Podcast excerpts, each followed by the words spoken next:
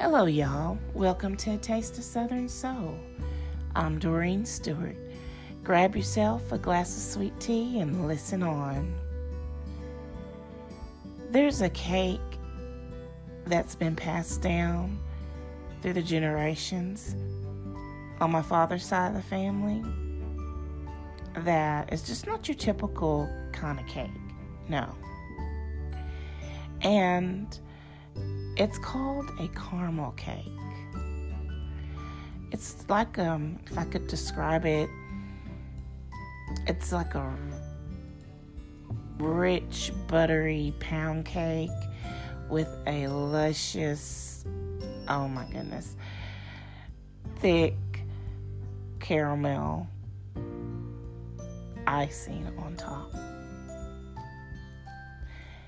And this cake, for years, I have tried to get the recipe. But my aunts on my dad's side of my family and my cousins, they won't give it up. They won't give it up. I, I, I begged, I pleaded, I've, you know, blackmailed, I've done everything I can to try to get this recipe, but they won't share it unless you're on that side of the family tree. So, does it matter that, you know, my dad is their cousin or whatever? I'm not getting that recipe unless I'm a direct line of female heritage on the king side. So, this cake is usually, almost always, prepared at family reunions, special birthdays, but more importantly, church services where there's a meal to be had, such as our homecoming or revival. When I was a young girl, revival was something that it took me a while to get adjusted to. It usually lasts the whole week. And you would have church services. And back then, in my Baptist church, which is a family church, it it can go on for hours. As the pastor would say, if the spirit moves you, you knew that it was going to be a long service if everybody's spirit was moved. Didn't matter if yours was or not. You had to stay there until church service was over.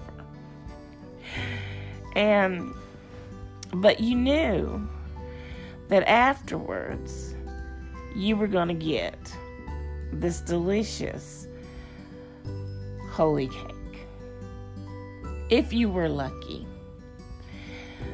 So, one church service at Revival,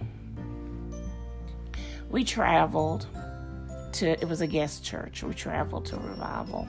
I was a little girl, and all I could think about is, oh, I can smell the fried chicken cooking,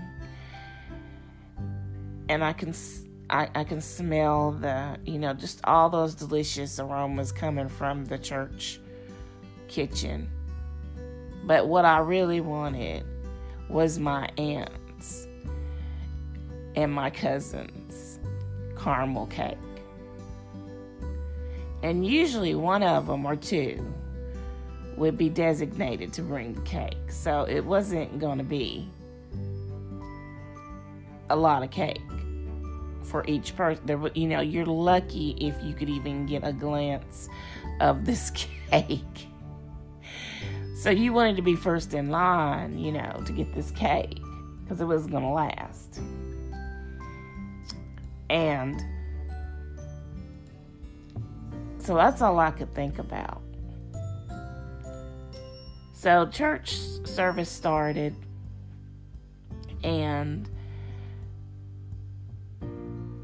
there was a group, a family group that was the guest singers. And the minister called this family up, and they were just, you know, they looked so cute. They were just all little kids in stair step stages until I guess it was the father and the grandfather. And they they all had their little suits on, matching suits, little white shirts, and little bow ties. And they just looked adorable. And they were going to sing uh, A, B, and C, which means one, two, and three song selections. So, you know, I thought I was intrigued because, you know, some of them were my age. And, you know, I thought, okay, this will be good. And the piano started to play. And they opened their mouths to sing. And I didn't hear a thing. I didn't hear a thing because I was too busy looking at their mouths. As my grandma would say, bless their hearts, they didn't have any teeth. And I'm like, no teeth? What's going on? And if they did have teeth, it was just like little snaggle tooths. This is like here and there, there was a tooth or one or two teeth. And I'm like, what happened to their teeth? I mean, I know I'm in church and I'm supposed to be concentrating on the song so the Spirit will move me. But all I can think of and all I can look at is the little snaggletooth family. And I'm like, I'm looking around and I'm thinking, does nobody see that these people barely have teeth? I mean, you could understand maybe if it was like the littlest one, you know, or maybe even the grandpa. But for all of them at different ages, just to have two, three teeth and snaggle tooth as well. I'm like, okay, you know, just try to pay attention to the singing, which it finally tuned in, you know, in my ears. I could, and, and their voices, just, oh, their voices were just beautiful. It was just beautiful but i still i could not concentrate because they didn't have any teeth and i'm like thinking. And um i'm have never thank god in my life have had a cavity and i've been blessed not to have one but I, have always wanted been one to take care of my teeth so all i could concentrate on was trying to figure out what happened to these poor people's teeth? That's all I could think about. Can somebody not help them figure out how to care for their little teeth that they do have left? So after they finished singing their, their song selection, the minister got up to preach. And I don't exactly remember the theme of his sermon, but I do remember how he was talking about how we should not judge one another. And I felt like he was preaching to me because I had been judging those people with no teeth. I really had. God forgive me. I I had. I was ju- I was I was judging. And um, just not really looking down on them, but just, just didn't understand what happened. So I tried to be, you know, the good little young girl that my mama taught me to be and pay attention to the minister and and try not to let the smells from the kitchen, you know, make my mind wander again towards that delicious holy cake I knew was waiting for me with my name on it. So after service, I run to the kitchen. And then one of my aunts says, I'm in line to get, you know, get my plate. And she says, honey, you're going to have to go back to the back to the line. We're going to let the elders eat, get their food and eat first. I'm like, I'm starved. I'm starved. All I can do is look on that table and see that caramel cake. One of my cousins is slicing.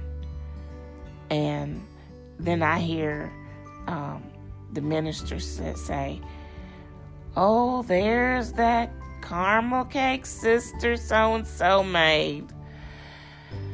Gotta be sure to get some of that. And then the word is out. Everybody knows the holy cake is here. And they're saying, Oh, I want a piece. Cut me a piece. Slice me a piece. And I'm thinking right then and there, well, that's it for me. I'm not going to get any of that holy cake. So it's my turn to get served, and I get my plate. And then I go to the table and I'm looking around, and I don't see any of that delicious caramel cake. And one of my aunts is saying, honey, what dessert do you want? I said, I don't see it. They said, what do you want?